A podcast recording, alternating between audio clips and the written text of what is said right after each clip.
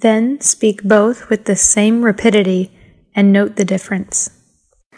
在今天的句子中需要注意的第一个单词 then， 注意它的发音 th 是咬舌音。